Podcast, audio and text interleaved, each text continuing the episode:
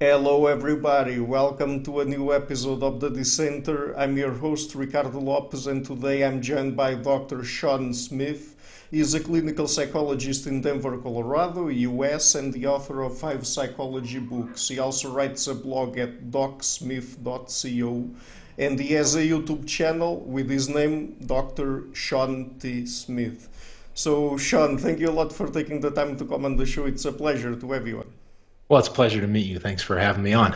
Okay, great. So today we're going to discuss the APA guidelines for psychological practice with boys and men. Uh, these were released last year in January, right? January 2019.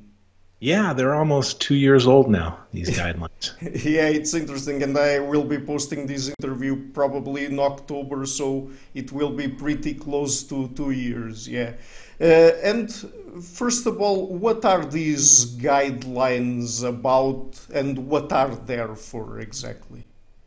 Well, we'll start with what guidelines are. The APA will periodically put out guidelines which are are designed to sort of give you some structure, give psychologists some structure for treating various situations. So they might have guidelines on treating depression, guidelines on treating, uh, you know, they had they had a really obscure one recently about dealing with some sort of uh, pancreatic issue or something that, that psychologists should, should be aware of certain issues and they should put certain principles in place. And a lot of times these guidelines are just sort of clinical and sterile and, and they, they don't veer too much into ideology. But they came out last year with these guidelines for working with boys and men. And then shortly after that, they came out with guidelines for working with girls and women. And these are guidelines that psychologists are supposed to keep in mind when they're working with this population. And these guidelines, unlike some of the more clinical guidelines, are purely ideological. I mean, just from the ground up. It, it's grounded in gender ideology, postmodernism, critical theory, social justice, you know, all of these sort of radical leftist, deconstructionist ideologies. And, and psychologists are now supposed to implement these in the clinic as they're working with boys and men and girls and women. Mm-hmm. So these are basically guidelines that they put out last year for people to be aware of certain issues when they deal with boys and men in their clinical practice. Is that it? Yeah, yeah. Mm-hmm. But these issues that they point to are the ones that you say are based on feminist theory, critical theory, postmodernism, gender ideology, and those kinds of things, right? For the most part, and I will be, I have to be fair to the APA, and not not in not the entirety of, of the guidelines are based on this ideology. There's some stuff in there, like they even they talk about things like retirement and some of the challenges that men face. They they do acknowledge that boys face particular challenges challenges in school. Um, actually, they don't address the challenges, but they they talk about the fact that boys struggle more in school than than girls. They talk about uh, they, they, sort of touch on the differences in the way men and women uh, look when they're depressed. And, and these, you know, there's there's some useful stuff in here, but it's all sort of grounded in this postmodernist ideology. Yeah. And it's mostly focused on something that people from gender studies, for example, call uh, toxic masculinity. Yes, toxic masculinity, which is yeah, that's that's a very loaded term, I guess, these days. Mm-hmm. And it's interesting because whenever people talk about toxic masculinity or even some of the things that we're going to discuss today, uh, I mean, they are assuming that Uh, they are influenced by culture or by the environment in some way and they don't have anything to do with biology, right? Well, yes, there is that. They, they do come from the standpoint that gender is socially constructed. That's one of the first of the 10 points that they make in these guidelines is that masculinity is socially constructed. They, they, sort of toss out any sort of biological differences between men and boys or between men and women. They don't even discuss biology. They don't. They don't discuss uh, quite a bit of things actually. They don't discuss cognitive differences between men and women that are very well documented. They don't talk about biological differences. They don't talk about hormones, uh, the endocrine system. You know, none of it. That that all just gets completely ignored in favor of this viewpoint that masculinity is a social construct and it has it's it's a bad one. It's it's a cause of mental illness, and we need to stop constructing men the way we're constructing them.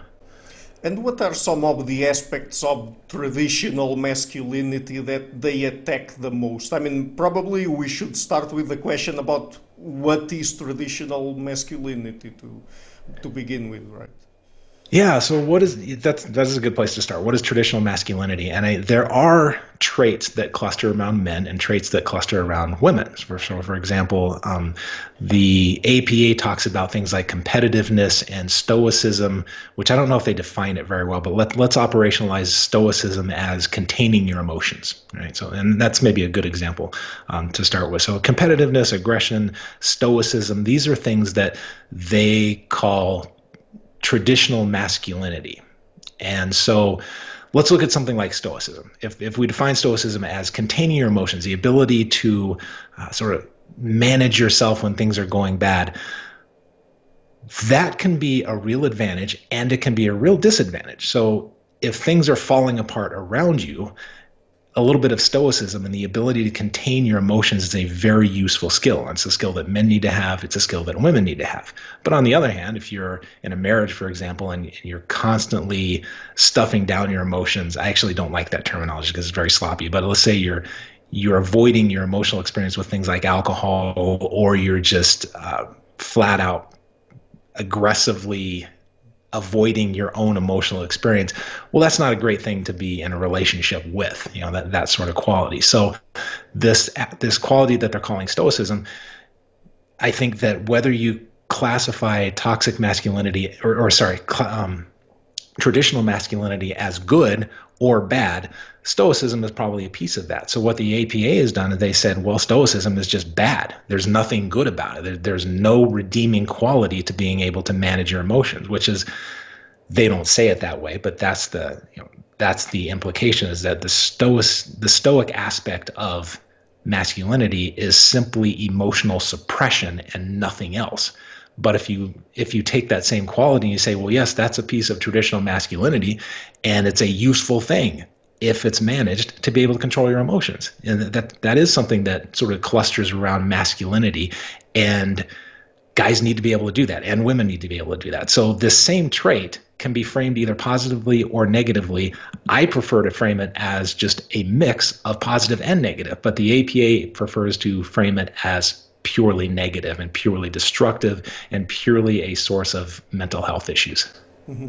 We're going to talk about the other aspects of masculinity that they present as negative in this case in a minute. But before that, uh, what you described, isn't it linked with a trait that is called self control? Because I read back, I think in February 2019, a piece that was written by Steven Pinker, where, when talking about Stoicism and the ability to manage your emotions, he linked it with self control. And according to the literature, it seems that self control goes associated with many different positive life outcomes.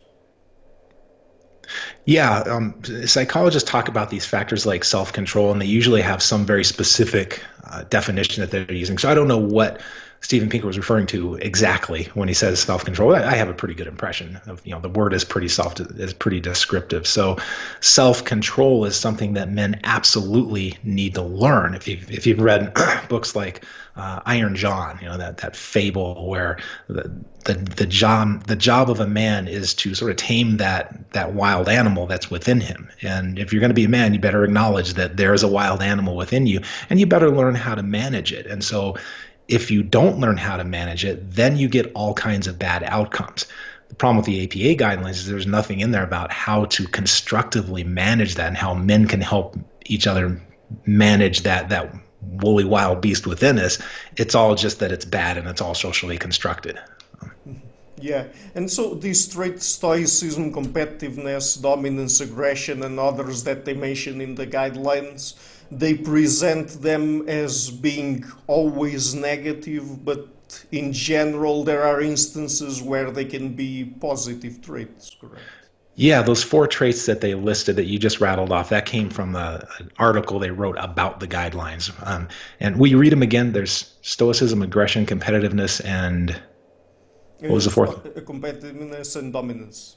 Dominance. Okay, so each one of those is, is sort of like the yin and the yang. You've seen that symbol of the the the yin and yang, the the two fish that are intertwined. They each have a, a positive aspect and a, and a, negative aspect. So aggression, you know, aggression can obviously go south very quickly, but if you're not aggressive enough to um, defend your values, for example, to go out and, and make a speech when a speech needs to be made, or stand up for an ideal at work in, in your office, you know, stand up for ethics or stand up for the interests of the company. That's also aggression. So, so why are we framing it as entirely bad? Mm-hmm. By the way, before we move on to the next topic of the guidelines, do you know if there was any particular reason why they came up with these guidelines? I mean, is it simply the case that the people who wrote them were influenced by these theories that we've already mentioned?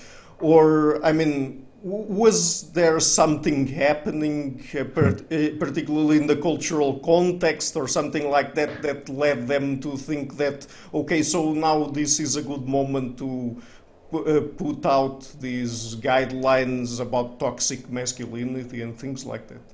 That's a really interesting question. I'm not sure if there's something behind the timing of it. You know, I've I've been in the field for a long time, and you know, I was in I was in college for ten years to learn how to do this. So I have a sense of the culture of psychology, and I think there's there's probably a couple of things that motivated it. Number one is that it's a monoculture that psychologists, this is very well documented, that psychologists are overwhelmingly, like we're talking 90% on the left to the far left. And those few people that are on the right, uh, study in 2012 found that they keep their mouth shut because this monoculture is not very tolerant. And so if they speak up about their more conservative views, they run the risk of having their careers destroyed. So you have this culture that is ex- exceedingly one sided. This is how they see the world, and everyone around them sees the world the same way. And so, my sense of most psychologists is that they're just well intentioned people, and they're in an echo chamber and most of the people who signed off on this document probably didn't really think that there was anything controversial about it because you know there's a special academic illness where you never meet anybody who disagrees with you. Um, it's not that way out in the real world, but that's how it is in academia. And so most of them, I think, are well intentioned. There's also I've met these people. There, there's a contingent within psychology that sees the clinic and the classroom as an opportunity to advance their ideology. They are shameless, opportunistic soldiers in the war of ideas. I've met these people. They're heartless. They're a very small number, but they're heartless. And you know, so when you mix those two elements, you, you come up with you come up with a document like this. And as far as the timing, I don't know. You know, this, this ideology has been brewing in psychology for decades. And if you look back through the literature, over the last few decades, from, like from the 1950s when literature started getting fairly disciplined till now, you can see this very steady, slow progression from sort of an objective, well, actually not objective. They, back in the 50s, they sort of uh, they idealized masculine traits which is not good either. You, know, you shouldn't why why idealize one gender over the other. But it's gone it's gone from a, a slow steady swing from that in the 1950s to now where we just hate masculinity because we're scared of it and it's evil and it's it needs to be deconstructed. Mm-hmm.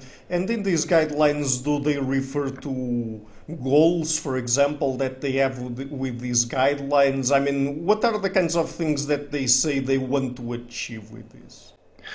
Well, that's a that's also an interesting question. There are a couple of paragraphs in the guidelines that are carefully written, but they very clearly, clearly, there's no, there's no um, there's no ambiguity in my mind about how you read these phrases, and I don't have them in front of me. But they want psychologists to be activists in the clinic. They want psychologists to help men deconstruct their masculinity, you know, what they've decided is bad, and they want um, they want men to become allies for the feminist cause, and they they use the word ally in there. So, yeah, that, that's unfortunately one of the things they're asking psychologists to do is to become activists. Mm-hmm. So they want clinical psychologists, I mean clinical practitioners, to become activists in their own activity in their clinics and things like that.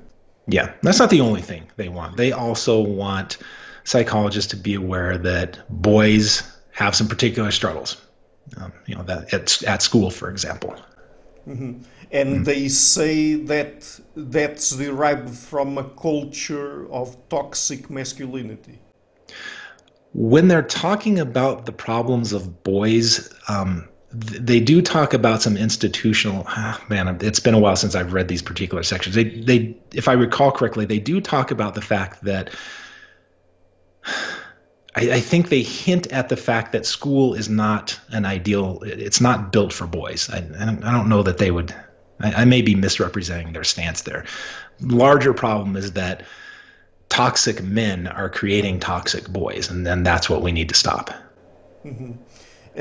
But they they say that these traits that men have or that go more associated with masculinity they are derived from culture yeah for the most part yeah mm-hmm. yeah uh, because I, I mean i think that one unfortunate thing here as well is that I mean, for example, I've already had several evolutionary psychologists on the show, and at least some of these traits are to some extent uh, or have uh, to some extent a biological basis to them. I mean, it's not that uh, they are completely cultural or uh, even sometimes it's not something that people can change that easily and as we've already mentioned there are instances where they are positive. So uh, i mean to- uh, talking about evolutionary psychology do you have something to comment on that? Or i mean the, perhaps the innate basis of some of these traits. Well yeah there, there's a evolutionary psychologist named David Buss. He's extremely influential. I really respect the guy. I'm sure you know who he is. He may have had him on the show. I don't know. Have you? Yeah. Yeah. Okay. All right. So you, you know who he is. And he posted on Twitter last week, or actually just a couple days ago. He said, "How long is it going to take the social sciences to realize that an evolutionary perspective actually is is useful to them. I'm, I'm, paraphrasing, but that's essentially what he said. And I think the answer to that is that they won't for the most part, acknowledge evolutionary influences until they shed their ideological bias, which is profoundly ingrained. So I, I don't, frankly, don't see it happening anytime soon. Mm-hmm. Yeah, but, uh, but I mean, if we accept the research coming from evolutionary psychology, uh, what do you think people should have done with these guidelines? Because if they assume that all comes from culture and there are, are at least aspects of our evolved psychology that give that provide the basis for these traits. I mean uh, uh, do you think that uh, in what ways do you think they should have approached it differently? If they had incorporated evolutionary psychology which they absolutely should have because it's a beautiful um, it's a beautiful corner of the field because the research, yeah, yeah, there's a lot of speculation. You can you can make reasonable arguments in some cases that it's a just so explanation, meaning that we're sort of looking backwards and, and imposing our, our our way of looking at the world on the past. But that those arguments tend to fall apart for the most part, and it's it's not ideological it's although it's unfortunately starting to become ideologically driven it's more data driven and it's more theory driven and it's it's it's more objective than other well it's more objective than certainly the people who put together the apa guidelines. And so it's a beautiful piece of of our field. And yes it should absolutely have been incorporated. And had they incorporated it then they would have had to acknowledge the fact that men have certain drives and women have certain drives. And it's not a scary thing. It's actually a very beautiful thing. These drives are very complementary and we work wonderfully together. You don't need to tear one side down to build everybody up. Yeah. Yeah, and uh, talking about the relationships we establish with one another, I mean, between the sexes, isn't it the case that, I mean, if we start teaching boys that uh, behaviors like the more aggressive ones, the more violent ones, the more stoic ones, let's say, are to be avoided because that has negative influences in their psychology. Couldn't that have some negative consequences uh, in terms of how people establish uh, romantic relationships and things like that? Because some of these traits, at least, are the ones that women look out for. Yes, and one of the traits that women look out for is a man who is willing to stand up for what he believes, who has values, who's going someplace, who's willing to defend his values, who's willing to stand up for the people around him. This is a very these are very valuable traits in men, and um, you know to to simply shame boys. And this is this is my my main concern with these guidelines is that it's a very shaming message for boys that you're broken basically. You're you're just there's something wrong with you because you're a man. You've got these traits like aggression and competitiveness.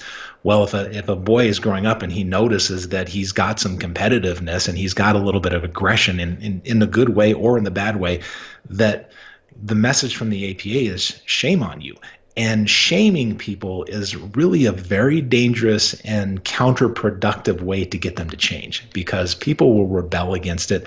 And at the same time that you're shaming somebody for having these traits, they're not getting the lessons. Well, they, they might not be getting the lessons that they should be getting from older men, which is how to handle these things that are within you, how to handle that that competitiveness in a way that's productive. Um, so we're we're taking these lessons that have always been taught by men, which is how to con- how to grow from a boy to a man. And what I guess the APA wants to do is is have now women teaching boys how to be men. But not only that, women who resent men are now supposed to be teaching men how to boys how to become men. And that that's not a great recipe, I don't think. Yeah, and another thing that I find very interesting is that uh, at the same time that they are uh, putting down masculine traits and saying that they are always negative and always toxic, and that we should uh, we should help boys and men get rid of them in a sense. Uh, they are trying to I guess, in a way, feminize boys and men. So they are at the same time saying that traits that usually go associated with women are always good, right? Yeah, you know, I work with I work with couples. Um, I've been doing that for a long time. I, I love working with couples. It's, it's very fun work, and heard a lot of complaints about men. You know, women com- women complaining about their boyfriends and husbands. The one complaint I have never heard is, I wish he was more like a girl. Never heard a woman say that. Yeah, and and I mean, obviously, since these masculine traits that we're talking about sometimes can be negative in certain situations, certain of course. contexts, of course, yeah. there are also aspects of female traits or traits that go more associated with women uh, where they can be negative. Sure. And it would be just as stupid to talk about toxic femininity as it is to talk about toxic masculinity. So I'll, give you an example. So one of the maladaptive coping strategies that tends to cluster more in men is alcoholism. Men turn to alcohol more than women turn to alcohol, although that is shifting in recent years. That women are catching up and may eventually surpass men. I don't know, but so let, let's just say that men turn to alcohol more than women. So we could say that that's toxically masculine that women that men abuse alcohol. But on the other side, women abuse prescription medications more than men do. So what do we do with that? Do we say now that that well that's clearly toxic femininity? No, that that's that's ridiculous. Um, you know, it's absolutely ridiculous to view a problem in that way, rather than just saying, okay, here's here's something that's not working out very well. Let's just figure out how to deal with it and it, it, it's not representative of either gender that one turns to alcohol and one turns to prescription medication. Mm-hmm. And it's very unfortunate because it seems to me that they have a good opportunity here to uh, put forth a set of guidelines to try to help boys and men dealing with the issues that they have in our societies. I mean, things like alcoholism, as you mentioned, suicide, homelessness, mm-hmm. problems at school, and things like that. And since they are, first of all, saying that traits that can be positive in certain instances are always negative and they are basically shaming boys and men for having those traits and they do not uh, i mean they do not care about the biological basis for them. I mean if even if they are even if they want to tackle these real issues that men have to deal with i mean this won't work right i don't think so let's, let's talk about suicide so i will give them credit for acknowledging that men kill themselves more than women by by a large margin um, but then they essentially turn around and say, well, it's men's fault that they're doing this. And I, I think that they don't. Whereas not long ago, I think the profession as a whole had a fairly good sense of why people commit suicide. And, and you know, I and a lot of other people view it as essentially problem solving behavior. It's a way to it's sort of a last resort problem solving behavior. It's not fun to look at it as problem solving behavior, but it's a it's a useful way to look at it.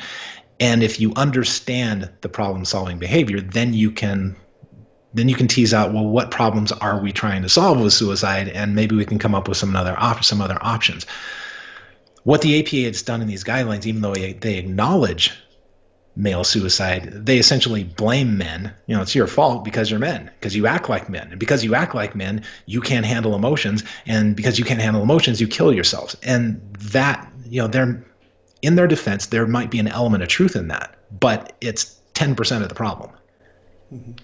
Yeah, mm-hmm. and another very interesting thing, and since we're um, talking here about also some aspects of, of our evolved psychology, uh, one interesting thing is that if we look at countries that uh, are usually classified as being more gender equal, like for example in North in Northern Europe, like mm-hmm. Sweden, Norway, and countries like that. Uh, one interesting thing is that for several several years now they have been trying to uh, break down the gender stereotypes and things like that, but it seems that those are precisely the countries where the differences in terms of occupational choices, educational choices, yeah. and even some uh, personality traits are um, the biggest between men and women. Yeah, isn't that interesting? And this is something that Jordan Peterson has has been uh, great at at pointing out. And in fact, I don't think I knew about it before he pointed it out. So I'm glad his voice is out there. But when you give people choice and freedom, men and women choose tend to choose different things. Not all the time, but there's definitely some clustering of career choice. And and isn't that fascinating that men and women have different desires? Yeah.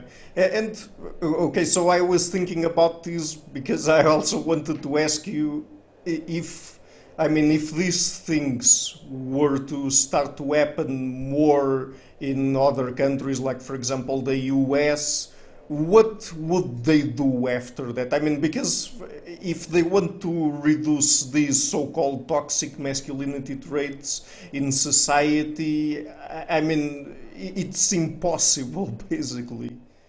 Yeah, and and we do see that in the U.S. You know, we have a lot of freedom here. The freedom's uh, going away in some respects, which is really sad. Um, it's kind of heartbreaking, actually. But what you know, what we're starting to see here in the U.S. is uh, people of the progressive mindset starting to close off options to certain populations so that they can get the the gender equal outcomes they want. Now it's always in one direction. We want more female CEOs, but we don't want more female trash collectors. You know that we don't need. We don't you know we we don't want something like 96% of workplace deaths are men. We don't want to even that out, and I'm not arguing that we should, but um, you know, it's always in one direction, and it's always with a political agenda that we want to create equal outcomes, even though people don't want equal outcomes. Mm-hmm. Yeah. And in clinical practice, and since you are a clinical psychologist, um, are these guidelines in any way mandatory? I mean, is it that clinical practitioners are obliged to follow them in their practice? Nope. These guidelines are as far as I know, all of these sets of guidelines are aspirational, meaning that whether they're talking about pancreatitis or schizophrenia or whatever it is, there are certain thresholds, certain standards that you should aspire to meet. And that's the case with these guys. They're aspirational. So for someone like me, who is in private practice, I can completely ignore them, and I don't push any political agenda in my clinic. So I'm, I'm, you know, it has no effect on me. But here's the problem: the APA, the American Psychological Association, is the accrediting body for psychology training programs in the US. And they also set the tone for all Western cultures uh, or Western countries in terms of their accreditation process. So, what that means is that if you want to start a psychology training program, you're going to have to have it up and running for several years and you're going to have to go to the APA and you're going to have to find out what their guidelines are to get accreditation and you're you're going to have to try very hard to meet those guidelines perfectly because they're going to come in and they're going to inspect you and they're going to make sure that your classes meet their guidelines that your graduation rates meet their guidelines everything needs to meet their guidelines and their very high standards. And the reason this matters is that if you graduate as a psychologist or as you if you graduate with a PhD in psychology, you want to become a psychologist, which means you have to get licensed. Um, employers look at accreditation and licensing bodies look at accreditation. So if your program wasn't APA accredited, you're going to have a much harder time. It's not impossible because there, there it can be done, but you're going to have a harder time getting a job and you're going to have a harder time um, getting licensed if your program wasn't APA accredited. So that means the APA has a tremendous amount of power to go into training programs and say, you better be instituting these guidelines, even though they're only aspirational, and you better be getting your students to institute these guidelines in, in whatever work they're doing after they graduate. Mm-hmm. And do they already have some training programs on toxic masculinity or not? You know, I've been out of school for, um, I graduated like 15 years ago, so it's, it's been a while. I know that every APA accredited training program has to have these mandated um, diversity and inclusion courses. And so if it shows up, it's going to show up there. Mm-hmm. Uh, but are there specific training programs that, for example, let's say that are there specialties in clinical psychology, let's put it that way, where people have to take specific training programs and then, for example, things that have to do with these APA guidelines would appear in some of those programs? I mean, that people have to be informed of these guidelines to be able to practice in certain contexts? Yeah, that's an interesting question, and I don't know the answer to it. I can tell you, though, what I am hearing from clinicians. Um, I'm hearing from clinicians, and, and you can hear this in all kinds of professions here in the US, that their administrations, their, their managers, their leadership are forcing them to go through this sort of uh, postmodernist training, whether it's the, the the gender stuff or now of course the you have to go through the anti-racism training which is uh, again very ideological um, and so that, that's what i'm hearing is that you know schools and administrators seem to really love this stuff frontline clinicians tend to want to ignore it, I think, because they're dealing with different kinds of problems. They're dealing with human beings. And when you're dealing with a human being face to face and you're finding their story, it's really hard to stick to the ideology that is that is so divisive and, and angry and uh, it just doesn't work with actual humans. So this is a real. I guess what I'm saying is there's a real split between actual clinicians and then administrators and bureaucrats who really want to push this stuff for their own resume. Mm-hmm.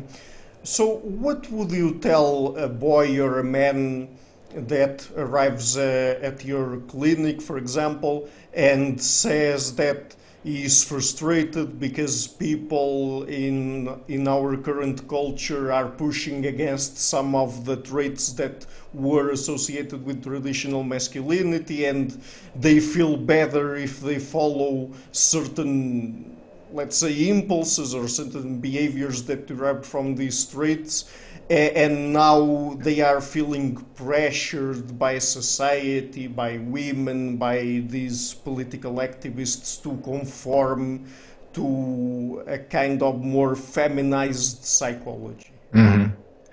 Well, I I don't I, I, guess to answer the question directly, I, I, don't know what I don't know what I would say to a boy who said that because boys, well, for I don't work with um, teenagers and below, so I, I, only work with adults. I'd be surprised if a boy came in and was that articulate about it. He may be experiencing it, but kids don't typically have that kind of language, and they don't have anything really to compare their experience to. So they may feel frustrated and depressed and agitated and crawling out of their skin and climbing the walls, but probably not going to connect it to, I'm getting these messages of shame.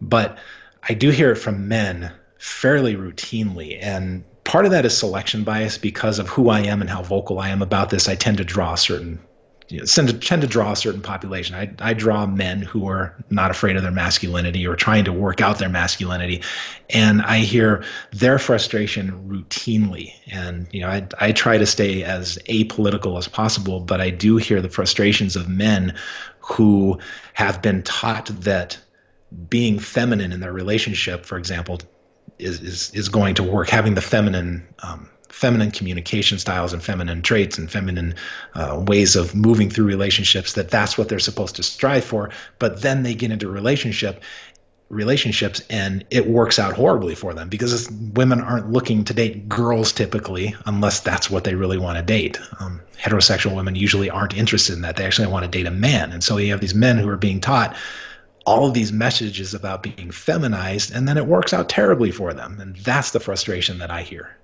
yeah. Uh, and we already mentioned some of the real problems that men have to deal with in our modern societies, at least.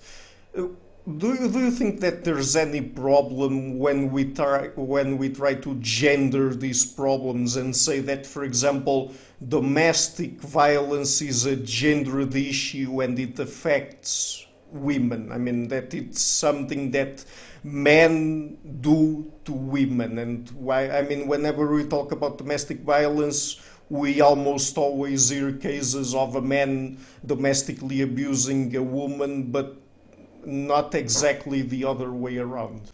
Yeah and it is pretty pretty evenly split violence is evenly split by both genders. Now men and women do it differently and men obviously can do a lot more damage than women. But women do violence uh, you know they're they're not uh, women who turn violent, they're they're not innocent themselves either. We're human beings, and aggression, you know, that level of malevolent aggression is part of who we are. We're 98% chimp, and chimps are violent animals, and so, you know, part of the reason that we're far less violent than other animals is because of masculine. Um, that masculine stoicism, that ability to kind of manage your, that ability to manage impulses, is is a very masculine, is something that men have to learn. So anyway, with gendered, so supposedly gendered problems like domestic violence, it doesn't help anyone to say that they're gendered problems because what really matters is the dynamics behind violence. What's causing a person to turn to violence when they could be using using their words as we tell our kids. And so women, you know, they they tend to use they're, they're as violent they're violent as often or a little more often than men, but it's different. They tend to use lower level of violence like slapping or pushing or throwing things. They tend to use objects more than men. They tend to corner their men, which is really dangerous behavior. Cornering somebody when you're in an argument, you're blocking the exit and you know the, the woman is blocking the exit. The man wants to leave. And it happens the other way around too. I'm not saying that only women do this because men will do this too. But it's more of a feminine way of doing aggression which is to catch somebody when they're vulnerable when they're in the shower when they're sleeping when they're trapped in the basement and they can't get past you without pushing past you. This is incredibly dangerous behavior. And to say that violence is a gendered problem ignores that sort of dynamic where women are behaving very dangerously. And, and how do we help women by pretending that women don't also become violent when women stand to get hurt the most if things actually spin out of control? It's, it's a very silly way to approach the problem. Mm-hmm. And since you deal in your clinical practice mostly with, I mean, talking about boys and men, and men, of course, you deal mostly with adults, uh, what are some of the biggest issues that they report to you? I mean, in, in our modern society, apart from what we've already mentioned, what are some of the biggest psychological issues that you deal with in your clinical practice, for example? When couples come to me, it's usually just pretty the, the run of the mill stuff that you would expect. Like people are um, they're they're having trouble they have some pattern that has developed some communication pattern some behavioral pattern where one person is just really fed up with it and the other person is fed up with the first person being fed up. And so you know it's, it's really run-of-the-mill stuff catching those patterns before they turn into full-blown resentment and finding some other ways to handle those situations. And once in a while stuff comes in the office like domestic violence. And when i have on those occasions when I've I've dealt with domestic violence, it's pretty evenly split. You know, sometimes it's the man, sometimes it's the woman. Mm-hmm. Yeah. So, just one last question regarding these APA guidelines and how people think about them. I mean, do you would you like to leave any final message to boys and men that might be listening to this interview? I mean, if they are if these guidelines get in their way in some way, or if they are, uh, or if someone tries to shame them because of the mm. masculine traits that they exhibit. I mean, how should they deal with it? I, I love that question. And these guidelines are just the cliff notes to a much larger problem. It's a movement in society that, that men are bad, men are damaged, men need to stop being men. And my message is stop apologizing and don't go where you're not wanted. If you're working at a company that is going to shove gender ideology down your throat, go somewhere else. You know, you know, why? How many years are you going to be on this planet? Why would you spend your time around people who resent you? So don't work places where you're not welcome.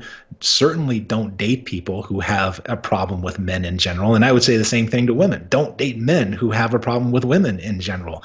You know, just stop apologizing. Walk with your head up. Okay, great. So let's end on that positive note. And Shawn, uh, I've already mentioned your blog, your YouTube channel, any other place on the internet where people can find you. Well, I'm on Twitter. My handle's at Iron Shrink, and I do have a book out there called The Tactical Guide to Women, which is a horribly misogynistic sounding title, but it's really about men having standards for their relationships because this is something that men aren't aren't really taught the way women are taught. This is something that women do very well for the most part. They talk to each other about standards. Men don't talk to each other very much about how do you choose a relationship that's going to work out well for everybody, and that's what this book is about. Okay, great. So I will include that in the description box of this interview and people go and check it out the blog, the YouTube channel, the book. It's very interesting. And Shawn, again, thank you a lot for taking the time to come on the show, and it was really fun to talk to you. Thank you, Ricardo. Have a good one. Hello, everybody. Thank you for watching this interview until the end. I've started this channel back in February 2018 and have been putting out regular interviews with academics and intellectuals from a variety of fields. And I would really like to keep doing this uh, in the long run. And so please visit my Patreon page and consider making a pledge there or go to my PayPal links in the description box and you can also make a monthly pledge there or a one time big donation or several times big donations. It's as you prefer. Otherwise, and if you like what I'm doing, please share it, leave a like, and hit the subscription button. Finally, I would like to give a huge thank you to my patrons and supporters, the main ones, Karin Lietzcke Ann Blanchette, Pererga Larson, Lau Guerrero, Francis Ford, Hans Fredrik Sunde, Ricardo Vladimiro, Craig Healy, Adam Kessel, Olaf Alex, Jonathan Wiesel, David Diaz, Anjan Katta, Jacob Klinkby, Matthew Whittingbird, Arno Wolf, Tim Hollissey, Eric Alenius, John Connors, Paulina Barron, Philip Force Connolly, Jerry Mueller, Herbert Gintis, Rutger Voss, Bo Weingard, Rebecca Newberger Goldstein, Dan Demetrio, Robert Windegar, Rui Inácio, Arthur Coe, Zoop, Marco Neves, Max Bailby, Colin Holbrook, Susan Pinker, Thomas Trumbull, Bernardo Seixas, Pablo Santurbano, Simon Columbus, Jorge Pinha, Phil Kavanagh, Corey Clark, Mark Blythe, Robert Roberto Inguanzo, Michael Stormir, Eric Neumann, Samuel Andreev, Tiago Nunes, Bernard Ugni, Alexander Dunbauer, Omari Hickson, Felicia Stevens, Fergal Cusson, Evan Bodrenko, Al Herzog, Nuno Machado, Don Ross, João Alves da Silva, Jonathan Librant, Oslam Bullet, Nathan Nguyen, uh, Staten T, Samuel Correa, Eric Hines, Mark Smith, J.W., João Eira, Tom Hummel, Sardus France, David Sloan Wilson, Yacila Deza Araújo, Eden Solan, Romain Roach, and Dmitry Grigoriev. My producers is our web, Jim Frank, Lucas Stafiniak, Ian Gilligan, Sergio Quadriano, Luís Caetano, Matthew Lavender, Tom Van Curtis Dixon, João Linhares, Benedict Mueller, Vega, Vega and my executive producers Michel Rugieski, Rosie, and James Pratt. Thank you for all.